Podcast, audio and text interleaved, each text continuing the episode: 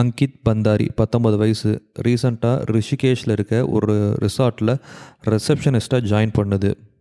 எல்லாம் நல்லா தான் போயிட்டுருக்குது. ஆனால் செப்டம்பர் பத்தொம்பதாந்தேதி அந்த பொண்ணு காணாமல் போயிடுது அவங்க அப்பா எங்கே தேடி அந்த பொண்ணு கிடைக்கவே இல்லை. போய் போலீஸ் கம்ப்ளைண்ட் பண்ணுறாங்க போலீஸ் ரெசார்ட்டுக்கு போய் விசாரிக்கிறாங்க. அப்போ தான் போலீஸ்க்கு ஒரு உண்மை தெரியுது. அந்த ரிசார்ட்டை நடத்திட்டு இருக்கவர் வந்து ஒரு பெரிய பொலிட்டிக்கல் பவர்ஃபுல் பர்சனோட பையன்ட்டு. ஸோ அதனால் போலீஸ் சுத்தமாக பேக் அவுட் ஆகிடுறாங்க திரும்பவும் அவங்க அப்பா வந்து பெரிய லெவலில் ப்ரெஷர் கொடுக்குறாரு.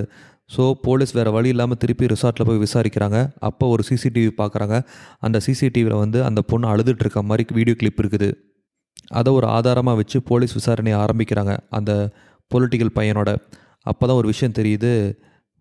அந்த பொலிட்டிக்கல் பையனும் அவனுக்கு கீழே வேலை செய்கிற ரெண்டு அல்லக்கையும் அந்த பொண்ணை வந்து ப்ராஸ்டியூஷனில் தள்ள ட்ரை பண்ணியிருக்காங்க அந்த பொண்ணை ரொம்ப அடம் பிடிச்சதுனால என்ன பண்ணியிருக்காங்க மலை உச்சிலேருந்து கீழே தள்ளி விட்டு கொண்டிருக்கிறாங்க.